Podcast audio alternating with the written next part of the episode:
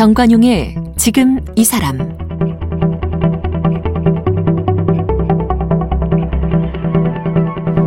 여러분 안녕하십니까 정관용입니다. 웃음 치료 그 효과 널리 알려져 있죠.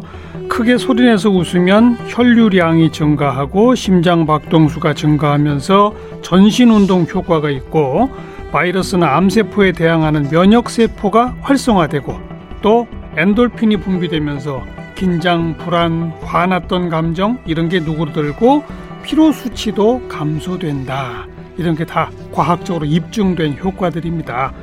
그런데 문제는 잘 웃지 않는다는 거죠. 특히 요즘 매일 마스크 쓰고 뭐 손 소독하고 바이러스 신경 쓰고 웃음이 도통 나오지 않는데 그래도 이런 때일수록 웃어야 한답니다. 웃음 보따리라고 하는 곳의 공동 리더이시고요. 또 암 전문 언론 Cancer Answer의 홍헌표 대표. 웃음을 통해서 대장암도 이겨냈다고 하는데 오늘 홍헌표 대표를 함께 만나보겠습니다. 대표님 어서 오십시오. 네 안녕하세요 반갑습니다. 지금 뭐 하시는 일이 많네요. 웃음 보따리의 공동 리더. 아, 예 그거는 이제 동호회, 동호회. 성격인 거고요. 어, 네. 암 전문 언론 Cancer Answer? 네 그건 제가 이제 이전에 언론사를 다니다가 나와서 예. 제 이제 뭐 건강 프로그램 같은 거를 기획하고 음. 진행하고 음. 상담하고 강의하는 제 힐러넷이라는 회사를 만들었는데 그러니까 그건 몸과 마음 네트워크 힐러넷 몸맘 건강 네트워크 해서 음. 몸 건강 마음 건강을 좀 지키자. 예, 예. 네, 그런 컨텐츠를 제가 만들고 강의하고 뭐 그분들하고 힐링 여행도 가고 이런 회사를 하나 만들었고요. 예. 예. 그 회사에서 설립한 암 전문 언론사입니다. 어, 그렇군요. 네. 일간지 기자를 꽤 오래 하셨네요.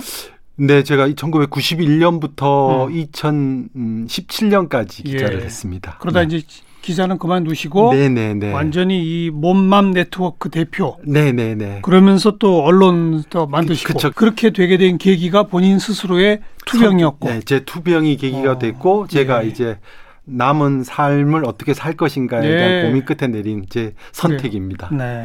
지금 굉장히 건강해 보이시는데. 그럼요. 제 뭐 같은 동기급, 나이급 뭐 친구들 만나면 어. 제가 아주 건강한 축에 속합니다. 그리고 항상 웃는 표정이시네요. 예, 암 덕분에 그렇게 됐습니다. 암 덕분에. 네, 네, 네. 언제 암에 걸리셨어요? 2008년입니다. 2008년. 네, 당시 조선일보 기자 시절이었죠. 네, 예, 네. 예. 어디 어 무슨 암? 대장암이 대장암 몇 네. 기? 3기요. 어. 어, 무슨 자각 증상도 없었는데 그냥 어느 날 갑자기 사실 자각 증상이라는 게 대장암의 경우는 음. 보통 우리 그 요즘 직장인들이 열심히 일하고 과식하고 폭식하고 뭐 술 많이 마시고 음. 이런 사람들한테 느끼는 장 증상 있지 않습니까? 뭐 아침에 배 아프다, 설사한다. 늘 이제 뭐 식사 불규칙하니까요. 예, 예. 이런 증상은 뭐 늘 겪었습니다. 그런데 이제 암일 거라고는 상상도 못 상상도 못 했고 사실은 어. 저는 이제 그 전까지 검진할 때 음. 내시경을 안 했었어요. 아, 아. 그러다 보니까 일반적인 우리 그 위장 조영술이라고 하나요? 그렇죠, 그거밖에 그렇죠. 안 해놓으니까 어. 사실은 검진을 통해서 걸러지지 않았고 예. 네, 그랬던 상태입니다. 그러다가 어떻게 알게 됐어요? 어, 2008년 9월에 제가 진단을 받았는데 예. 그해 8월이 베이징 올림픽이 열렸던 때였고요. 예, 예. 제가 이제 현장의 취재 팀장으로 어. 가서 한, 한 25일을 뭐 한 하루에 3시간, 4시간 정도 자면서 이제 취재를 하고 돌아왔는데 예. 설사를 하면서 혈변이 나왔습니다. 어. 그래서 이제 좀 이건 간단한 문제가 아니다 검사를 했더니 했더니 대장암이다. 그래서요. 그 이제 수, 수술하셨어요? 수술을 했습니다. 어느 네. 정도 잘라내신 거예요? 대장 중에서도 대장이 이렇게 우리 미음자로 이렇게 상행, 횡행, 하행, S 결장 뭐 이렇게 해서 이제 결장이라는 이름으로 불리는 거거든요. 근데 여기 이제 왼쪽 배 왼쪽 부분에 S 결장이라고 꼬부러지는데 이제 그게 이제 직장에서 항문으로 나가는 그 부위가 마지막 부위군요. 네, 거기 이제 암 어. 대장암의 경우가 보통 뭐 50% 이상이 거기서 보통 어. 많이 생기거든요. 거기 부분을 해서 14cm를 잘라냈습니다. 그래요. 네. 그리고 항암 치료, 뭐 방사선 치료 어떤 어, 것들 표준 하셨어요? 치료가 대장암의 경우는 수술, 그다음에 항암 치료가 가장 음. 기본적인 표준 치료고요. 예. 그리고 이제 뭐 좀 많이 달라지긴 합니다만 표준 치료 중에 항암 치료는 보통 12번을 한 사이클로 어. 받도록 보통 돼 있거든요. 한 번과 한 번의 간격은 2주 한 번 받고 2주 있다 네. 한번 받고. 근데 이제 요즘은 제 당시엔 그랬고 예. 요즘은 이제 또 예. 약에 따라 다릅니다만 예. 그래서 2주에 한 번씩 입원을 해서 음. 2박 3일 입원하는 동안에 항암제를 혈관으로 주사를 맞고 예. 퇴원했다가 다시 이수지에 돌아온 이 항암 치료를 어. 받았는데 저, 어. 저는 이제 네 번만 받았습니다. 왜요? 왜? 12번 하라는데 왜? 사실은 너무 고통스러웠고요. 그렇게 힘들어요?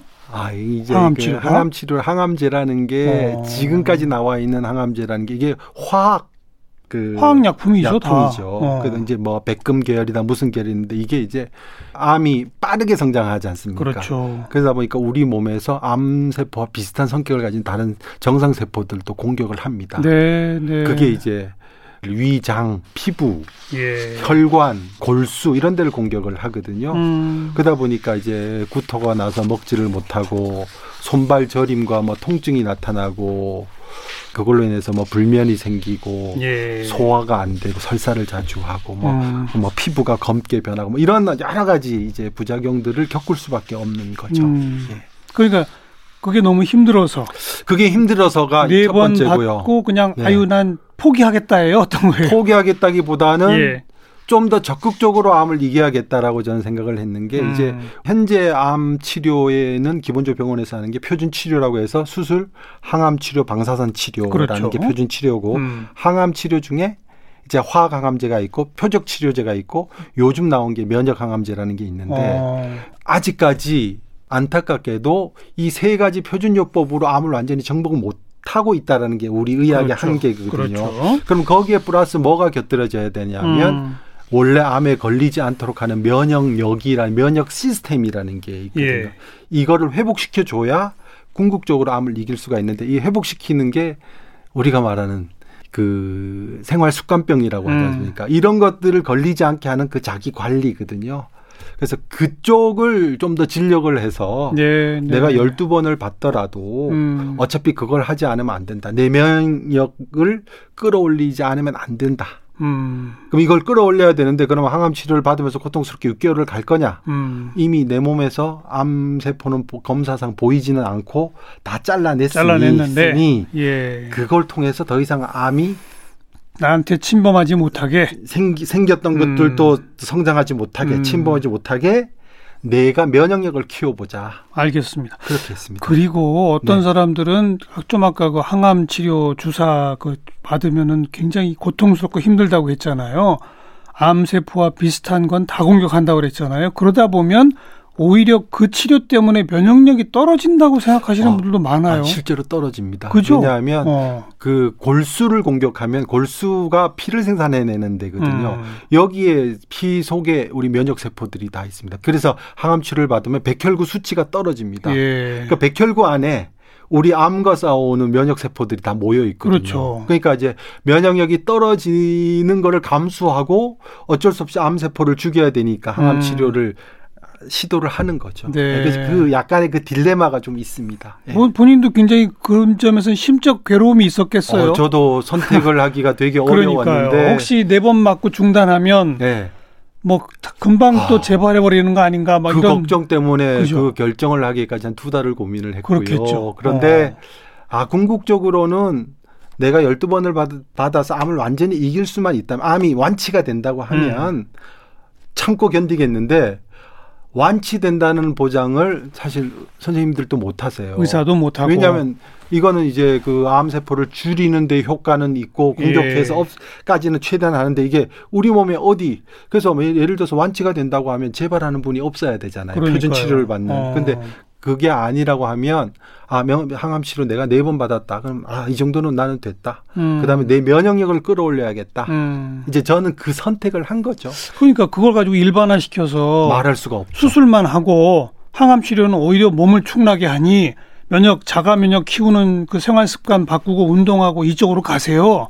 이렇게 말할 수 있어요? 말할 수가 없습니다. 왜냐하면 그건 일반화시키기가 어려운 게 음. case by case고 저는 대신에 그걸 네 번 받고 안 하는 대신에 한 2년을 정말 독하게 저는 실천을 했고. 뭘 하셨어요? 2년 동안? 우리가 면역력을 높이는데 필요한 것들은 다 했죠. 그러니까 음. 그게 이제 몸 습관을 180도 바꾼다. 마음 습관을 180도 바꾼다. 이제 마음 습관은 암의 가장 큰 요인 중에 하나로 꼽힌 게 스트레스지 않습니까? 그렇다고 하죠. 그래서 예. 스트레스를 덜 받게 하고 받더라도 빨리 떨어뜨리고 음. 이러기 위한 마음 습관 그동안에 이제 스트레스를 주는 요인들을 제 성격적인 부분도 있고 외부적인 이런 것들을 그냥 다 바꾸는 좀 구체적으로 몸 습관은 어땠었는데 어떻게 바꾼 어, 거예요? 몸 습관은 일단 우리 기자 생활을 하니까 규칙적인 식사를 안 하죠. 음. 폭식을 하죠. 음. 패스트푸드를 먹죠. 음. 그다음에 잠 제대로 안 자죠. 음. 뭐 보통 1시에 자서 아침에 음. 6시 일어나니까. 음. 그다음에 운동 거의 안 하죠. 음. 이 이것만 해도 지금 우리가 얘기하는 건강한 습관과는 완전히 정반대 생활이죠. 그걸 어떻게 바꾸셨어요? 아 저는 제가 저기 휴, 2년을 휴직을 했습니다. 휴직을 하면서 어. 제가 시간을 지켜서 규칙적인 식사인데 식이요법 일단 몸에 좋은 식사를 제가 직접 만들어 먹었고요. 어. 그냥 패스트푸드 절대 안 먹고 예. 직접 만들어 먹었고 예. 그다음에 하루에 일어나서 명상을 하고 정기적으로 한 시간 이상 걷고 음. 그다음에 좋은 생각하고 그다음에 뭐 태극권 같은 것도 좀 배웠고요. 어, 어. 어 그다음에 식사 시간을 한 시간 정도 잡아서 천천히 오래오래 꼭꼭 씹어 먹고요. 음. 그다음에 이제 체온을 높여야 되니까 요즘 뭐 우리 조격이라고 보통 하죠. 족탕. 예, 반식욕이나 반식욕 조격. 조격. 음. 조격을 매일 했고요. 어. 그다음에 체온을 높이는 게 좋아요? 아, 저기 우리 암 환자들이 보통 체온 지 신부 체온이 무지 낮습니다. 어. 그러니까 체온이 높을수록 암한 암 세포들이 음. 활동력이 떨어진다고 하고요. 그렇군요. 예, 그래서 어. 체온을 높이기 위해서 열심히 운동하고 땀 흘리고. 예. 그다음에 스트레스 떨어뜨려야 되니까 이제 미친 듯이 웃는 거. 어. 그다음에 그걸 그 집에서 그냥 하셨어요. 어떤 분들은 산골 속에 들어가서 하시는 분도 있고 뭐. 그거는 이제 조건 속에 산에 들어가는 분이 오히려 적응이 안 되는 분들이 있으니까 아. 저는 아, 이제 제가 집에서 가정 생활을 제가 하면서 예, 제 예. 스스로 실천을 했습니다. 그러셨군요. 네. 독한 마음 먹고 2년 동안 그렇게 한 결과가 제가 나중에 책을 쓴 건데 그렇게 음. 하지 않으면 음. 면역력이라는 게 쉽게 올라가지 안, 않거든요. 안 올라가니까. 그리고 걱정이 되지 않습니까? 내가 예, 예. 항암 치료 중단 그 걱정을 그러면 어떻게 걱정도 스트레스 요인이니까. 맞아요. 그래서 그러면 내가 철저하게 내 스스로를 이전과 반대 생활을 지킨 수밖에 없다라는 음. 그래서 좀 독하게 했습니다. 네. 그렇게 하지 않고서는 네, 안 되는 부분이거든요. 근데 이제 그 가운데 네. 그 가운데 웃음 치료에 대해서 배우셨군요. 어디서 이야기를 들으신 거예요? 그렇죠. 어. 웃음이 좋다. 어. 어떤 게 좋으냐. 그때서 이제 뭐저 책도 좀 읽고 하다 보니까 예. 아, 웃음은 면역력을 높이는데 최고다. 예. 어, 배워서 제가 이제 시작을 했습니다. 혼자. 어떻게 웃었어요? 그러니까. 그냥 어. 혼자 실성한 사람처럼 맞습니다. 거울 보고 웃어요? 거기서부터 시작을 해야 됩니다. 혼자 실성한 사람처럼 웃고요. 네. 뭐 공원에 갔다 하면 공원에 가서 혼자 저기 운동하면서 나무랑 얘기도 하면서 어. 그냥 혼자 미소도 지어보고 사람이 안 보이면 소리 내서 웃기도 하고 어. 이런 것들 끊임없이 제 몸에 습관이 되게 만드는 음, 거죠. 음. 그래서 이제 이게 좀 나쁜 생각이 들라고 하면 그냥 어쨌든 국면 전환을 하기 위해서 예, 예. 웃자, 예. 웃자, 웃자. 예. 노래 나오면 노래 따라 부르면서도 웃고, 웃고. 혼자 그냥 박수 치면서도 웃고. 어. 아까 말씀하신 개그 콘서트 같은 거를 보면서 막 웃고. 리액션을 좀 세게 하면서 따라서 웃고. 음, 음. 근데 이게 쉽지 않죠. 처음에는 되게 이상할 것 같아요. 어, 이상합니다. 그런데 네. 그 습관 들 때까지가 어. 아 이제 한 달 정도면 습관이 드는데요. 어. 근데 이제 이제 제가 우리 웃음 보따리 모임 아까 그 모임 음, 음. 소개를 하셨는데 거기 오시는 분들 한 한 60% 정도는 암 환우들이세요. 어. 경험자들이시죠. 어. 완치했던 분과 현재 이런 분은 늘 하는 말씀이죠. 자, 우리는 목숨 걸고 웃어야 됩니다. 목숨 걸고 웃자. 그러니까 예를 들어 감기가 걸려서 우리가 감기약을 음. 먹을 때 해열제를 먹는데 이거 반드시 먹잖아요. 네, 네. 그러면 웃음이 우리 면역력을 높이는 데 도움이 된다고 하면 음. 약 먹듯이 이걸 먹어야 되는데 그 정도 각오도 하지 않고 웃을 수 있겠느냐. 그래서 규칙적으로 웃고 뭘 하자라 해서 너무 비장하게 웃는데요. 그쵸. 시작은 그렇게 이게 됩니다. 말이 되나 모르겠다. 비장하게, 비장하게, 웃는다. 그래서 처음 오신 분들은요, 웃다가 어. 눈물을 흘리세요. 어. 그리고 어떤 분은 모임에 와, 웃으러 왔는데 어. 사실은 암 투병을 해야 되고 이게 너무 심각한 상황이잖아요. 네, 네. 어떻게 내가 웃을 수 있어 하고 음. 모임에 왔다 그다음 모임에 아예 못 나오시는 분들. 근데 그 고비를 넘으시면 어. 그냥 저절로 웃어져요. 웃게 됩니다. 예. 음. 그리고 들어오는 순간부터 악수하면서 웃고 사실은 일정 기간은 비장하게 웃을 수밖에 없습니다. 그런데 뇌가 속아서 그 다음부터는 음.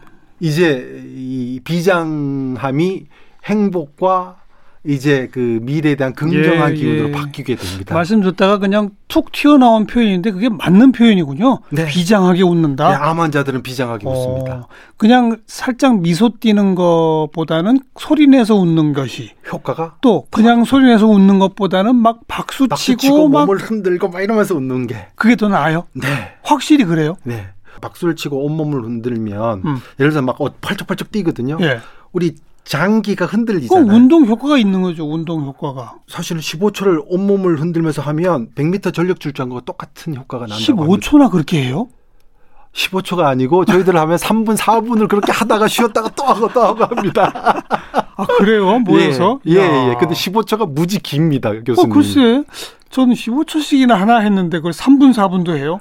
아, 저희들 모임 정모를 하면 두시간을 하는데요. 오. 2시간 동안에 쉬었다가 웃고 쉬었다고 하면 토탈리 한 1시간 정도는 웃는 시간이거든요. 네. 그리고 나서 집으로 돌아가면 예. 샤워를 하고 눕잖아요. 그러면 약간 몸에 미열 비슷한 게 나면서 어. 몸이 붕 뜬 느낌입니다. 운동 효과로군요, 그냥. 운동 효과뿐만 아니라 호르몬이요. 음. 그러니까 엔도르핀, 그다음에 뭐 엔케팔린, 도파민, 세로토닌 이런 호르몬들이 음. 웃는 동안에 우리 뇌에서 작용을 해서 몸에서 나오는데 이 효과입니다. 이, 예. 이, 게 이제 정말 행복 호르몬, 그다음 진통 호르몬, 음. 그다음에 이제 면역 호르몬들이라고 표현되는 것들이 그 사이에 나와 있는 게 그런 형태로 몸에서 느껴집니다. 네. 네. 본인은 원래 잘 웃던 사람이었어요? 아니면 이러면서 암투병 이후에 웃기 시작했어요? 저는 화를 내지는 않았지만 어. 일의 성격상 심각한 일이지 않았습니까? 기자니까. 취재를 음. 하고 기사를 네. 쓰고 또뭐 네. 특종, 뭐 음. 낙종 뭐 이런 것 때문에 음. 몰입하고 심각하긴 했었는데 음. 암을 계기로 바뀌었습니다. 그래서 네. 뭐 사진 찍으면 자연스럽게 리액션이 나오고 예, 예. 사진 찍으면 제일 표정이 밝다 그러고. 아까 그 항암 치료 네 번만 받고 중단하면서 몸 습관, 마음 습관 바꾸는 독한 맘 먹고 2년 했다고 하셨는데 네네네. 네, 네. 그것도 동시에 웃음도 시작 같이 어, 하신 거예요. 예, 그리고 여러 가지 중에서 웃음이 확실히 효과가 있다라고 본인이 느끼셨어요. 아, 네 그렇습니다. 예, 네, 네, 네. 확실히 느꼈고요 제 음. 몸으로 그리고 이제 2013년에 이제 그러면 이제 5년 차 정도 될 때지 않습니까? 그래서 암 발병 네, 5년 차. 음. 네, 그 전에는 이제 연구로 느꼈고 제 몸으로 아 웃고 나니까 내 기분이 이제 이런 이런 거라고 생각하시면 될 것 같습니다. 우리 지금 코로나 때문에 음. 와막 우울하고 막 이렇게 하니까 막 계속 기분이 다운이 되는데 이때 일단 웃는 동안에는 그 생각이 안 나거든요. 그렇죠. 어. 그러니까 그거를 계속 반복하게 되면 이제 우울하고 화나고 걱정되고 했던 작용하는 음. 뇌가 편도체에서 작용을 예, 하고요. 예. 웃음은 여기 아, 전두엽에서 작용을 하거든요. 어. 얘가 이제 활성화가 되니까 걱정하는 부분들이 싹 사그라듭니다. 어. 그러면 이제 사실은 우리가 걱정하는 시간이 주니까 예, 어떤 예. 현상이나 사물을 바라볼 때 긍정적으로 바라보게 되는 게 하나가 음. 있고요.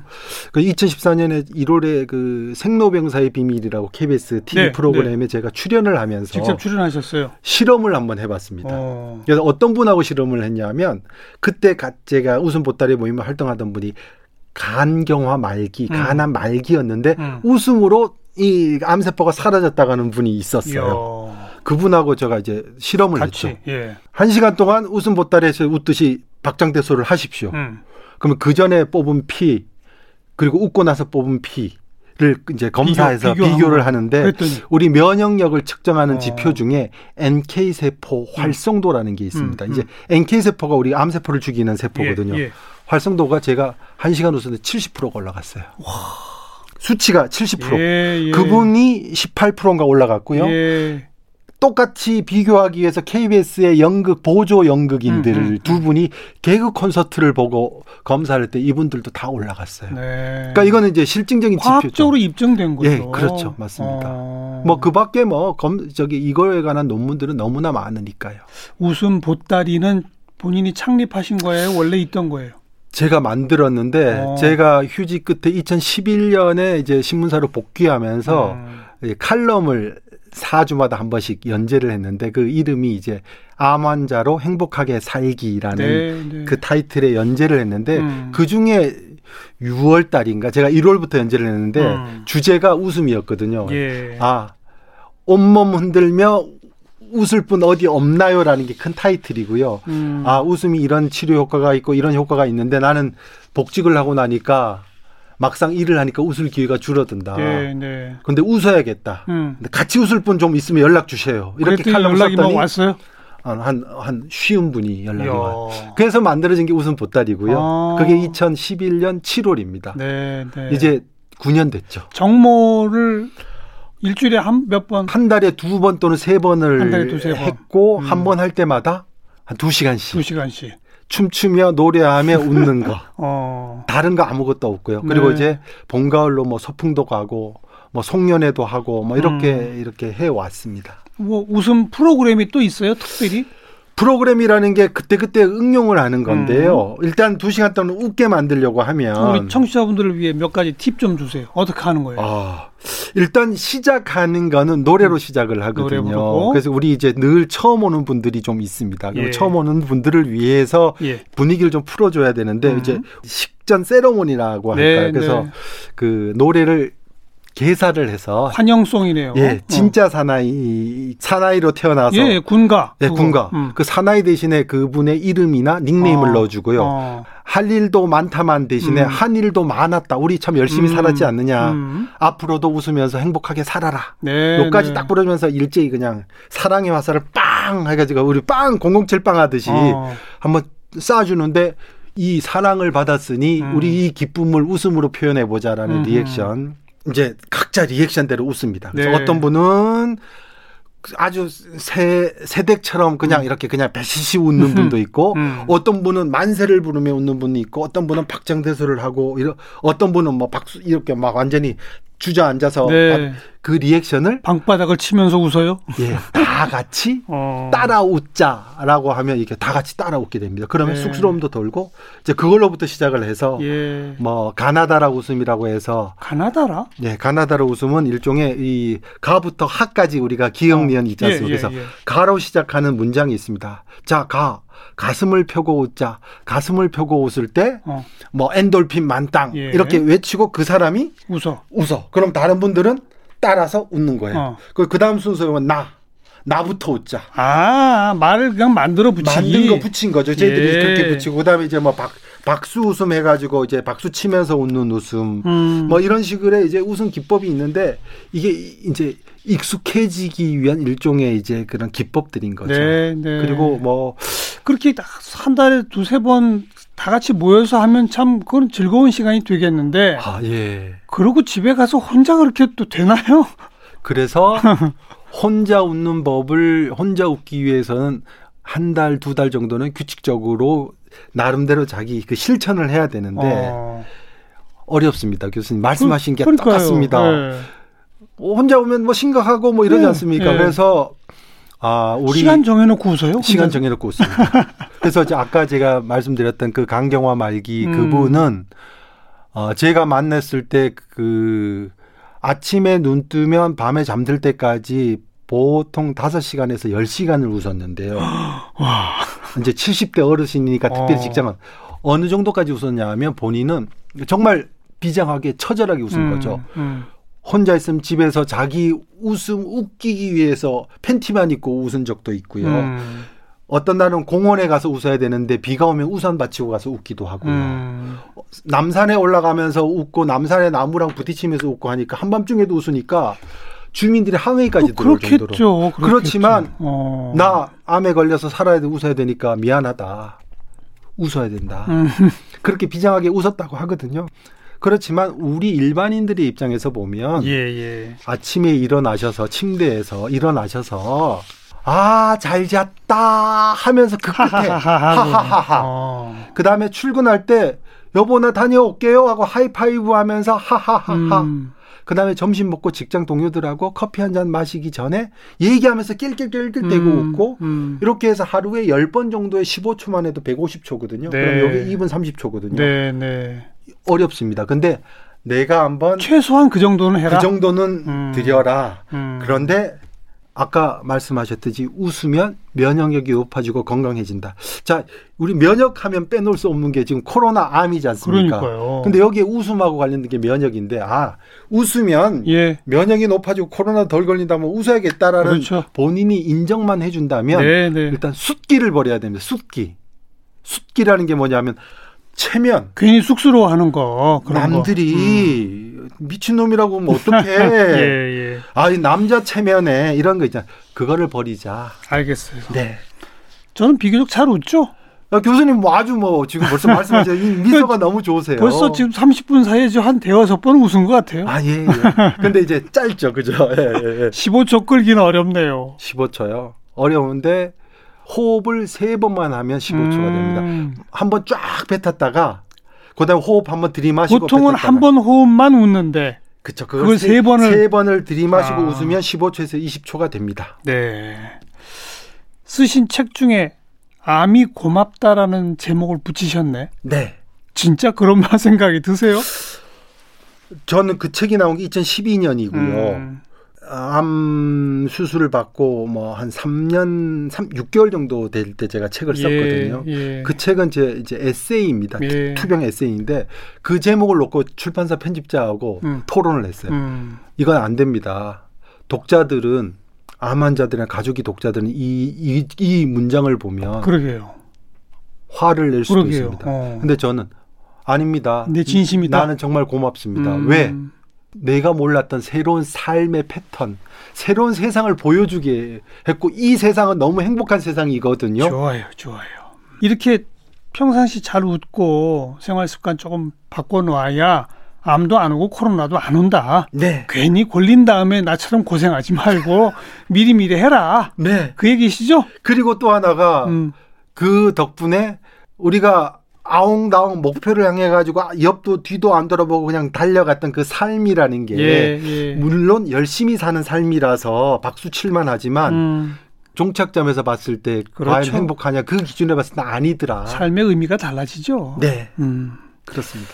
오늘 몸맘 네트워크 힐러넷 그리고 암 전문 언론 Cancer Answer의 대표이신 홍헌표 대표와 함께 웃어봤습니다. 네, 홍 대표님 고맙습니다. 아, 고맙습니다. 네. 예, 예. 예.